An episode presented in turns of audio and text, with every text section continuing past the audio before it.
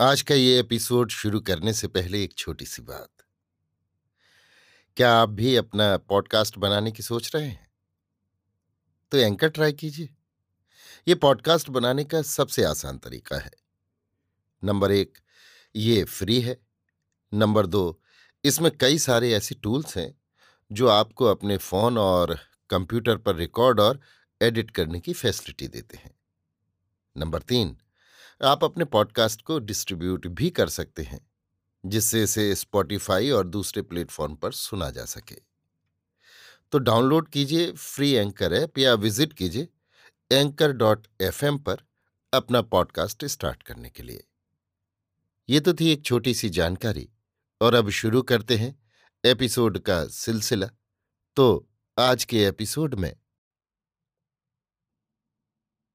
लीजिए सुनिए आचार्य चतुर्सेन शास्त्री के लिखे उपन्यास, गोली के बावनवें भाग किसुन की दुख गाथा को मेरी यानी समीर गोस्वामी की आवाज़ में।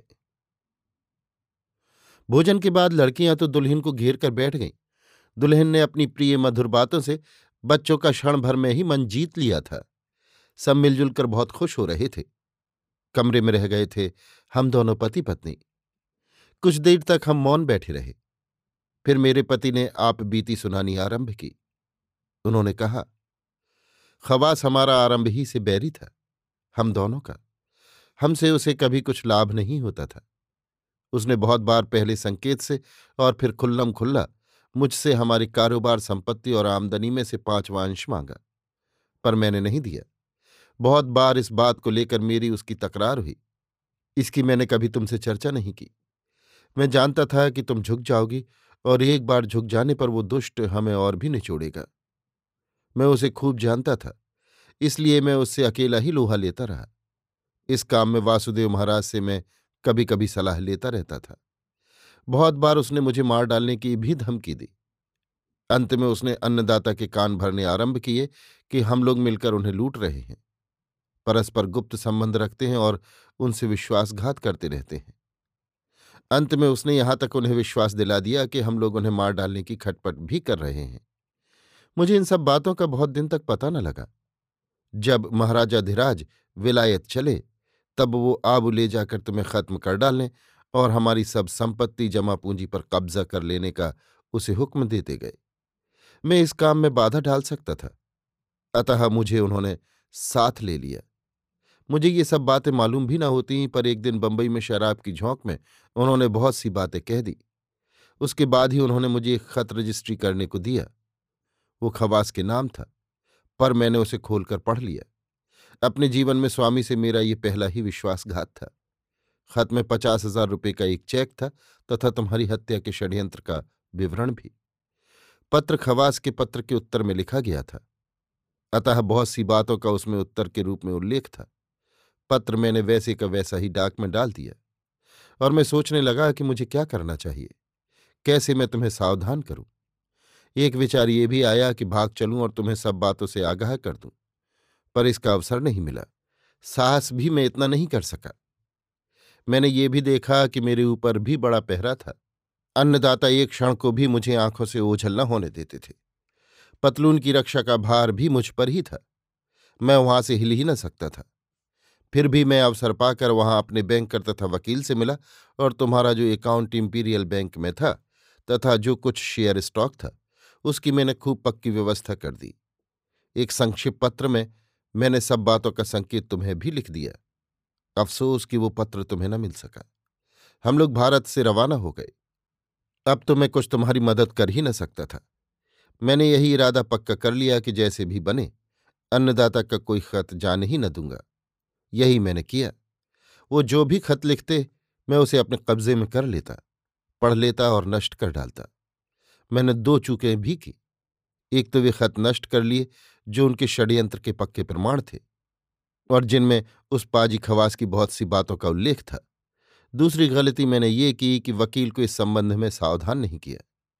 ये भूलें इसी भय से की, कि कहीं भंडाफोड़ न हो जाए और मेरे पास ये खत कभी बरामद हो गए तो नतीजा और खराब निकलेगा। मैंने भगवान पर भरोसा किया। विलायत में तो अन्नदाता ने खुल्लम खुल्ला कहना आरंभ कर दिया कि अब तू लौट कर उस गोली को न देख सकेगा। वो बहुधा शराब पीकर मुझे गालियाँ बकते और पिस्तौल से शूट कर देने का भय दिखाते थे। मुझे इस बात का तनिक भी संदेह न था कि वो मुझे रियासत में लौटकर अवश्य मरवा डालेंगे। तुम्हारे लिए मैं भगवान से प्रार्थना करता और रात रात भर रोता रहता।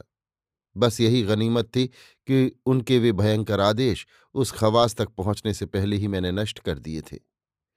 विलायत से जब हम लौटे, तब उन्होंने मेरे ऊपर दबाव डाला कि तुम्हारी सब संपत्ति नकदी तथा जवाहरात में उन्हें दे दूँ। पहले तो मैंने टाल टूल की, पीछे साफ़ साफ़ कह दिया कि अन्नदाता, जिसकी जमा पूंजी है, उसकी आज्ञा बिना मैं कुछ नहीं कर सकता। मैं तो केवल उसका रक्षक हूँ, स्वामी नहीं। राह में तो उन्होंने केवल गाली गुफ्ता ही की पर रियासत में आकर वो मारपीट करने लगे। बहुधा वो चाबुक से मेरी खाल उधेड़ते थे। रात को शराब पीने पर मुझे अपने पास बुलाते और कहते, क्यों रे गुलाम? देता है वो सब जमा पूंजी की नहीं? और फिर चाबुक की मार पड़ती। मैं चुप्पी साध लेता या ये उत्तर देता, नहीं, अन्नदाता मैं नहीं दे सकता। प्रायः नित्य ही ये मारपीट होती। मैंने एक काम और होशियारी का किया था। अपने पास एक कौड़ी भी न रखी थी। यद्यपि बहुत सा रुपया और प्रायः जवाहरात बंबई की इंपीरियल बैंक में थे, फिर भी काफ़ी रकम स्टेट बैंक में भी थी। पर बैंक का मैनेजर मेरा दोस्त था, वो पारसी था। एक अवसर पर मैंने उसके पुत्र को झंझट से बचाया था। वो तब से मुझे बहुत मानता था। उसने मुझे आश्वासन दिया था कि यहाँ से एक पाई अन्नदाता नहीं ले सकते, न हिसाब ही देख सकते हैं। हाँ अदालत का हुक्म ले आए तो बात जुदा है। वहाँ लौट आने पर मैं यद्यपि रोज पीटा जाता था तथापि एक तसल्ली मुझे थी। मैं ये जान गया था कि तुम जीती जागती सही सलामत आबू में हो। विलायत से लौटने पर महाराज कुछ झक्की से हो गए। उन्हें मुझ पर ही नहीं, और भी कई सेवकों पर यह शक हो गया था कि हम सब लोग उन्हें जहर देकर मार डालना चाहते हैं। वे हमारे लाए हुए खाने पीने की तश्तरी और ट्रे बहुधा उलट देते, थाल फेंक देते गरज गरज कर गालियाँ देते या चाबुक से मारते थे। पर तुम सलामत हो, तुम्हारी संपत्ति सलामत है। तुम्हारे बच्चे सलामत हैं। इस बात की मुझे तसल्ली थी और मैं खुशी से वो मार और दूसरे कष्टों को सहता चला गया। विलाय से लौटकर महाराज जलसों में उलझ गए। उनकी पतलून की सनक ने उन्हें बहुत हास्यास्पद बनाया। अभी यहाँ जश्न ही चल रहे थे कि तुम्हारा मुकदमा उठ खड़ा हुआ। उससे वो बहुत डर गए। एक प्रकार से वो पागल हो गए थे। पर रुपए के ज़ोर से तथा तुम्हारे बयान से वो बच गए। इसके बाद उन्होंने एक और नया ब्याह कर डाला। शायद ब्याह की ये बात विलायत जाने से पहले ही चल चुकी थी। सब बातें उस पाजी खवास ने की। सुना गया था कि उस ठकुरड़े को तीन लाख रुपया दिया गया। ब्याह में कुछ अधिक धूमधाम नहीं हुई। उस रानी को तुम्हारे ही महल में रखा गया। मेरा विरोध अनुरोध नहीं माना गया। महल में तुम्हारा सारा साज सामान जो भी था, सब उस रानी को दे दिया गया। पर गनीमत इतनी ही थी कि रुपया पैसा और कोई कीमती चीज़ वहाँ न थी। पर सबसे कठिन बात यह थी कि मुझे ही नई रानी की चाकरी में रखा गया। गंगाराम उसके बाप के यहाँ का गोला था। वो दहेज में उसके साथ आया था। पर ना जाने क्यों, महाराजा धीराज ने उसे उसके महल से हटाकर ड्योढ़ियों पर लगा दिया था। बड़ा हरामजादा था वो। ज्यों ही उसने सुना कि महल में नई रानी की खिदमत पर बहाल किया गया हूँ, वो मुझ पर बहुत बिगड़ा। पर मैं लाचार था। स्वयं में उस रानी की चाकरी में रहना नहीं चाहता था। समझती तो है वो बड़ी सुंदरी अपने को। चंद्रमहल उसका नाम है। गोरी चिट्टी चिमड़ी भी है, पर चेहरा अच्छा नहीं है। दिल भी वैसा ही खराब है, बोली करकश है। बड़े घर की बेटी नहीं मालूम देती। हर वक्त माथा चढ़ा रहता है, दारू बहुत पीती है। उसकी चाकरी मुझसे सधी नहीं। एक और बात हुई, जिसे बताते शर्म आती है।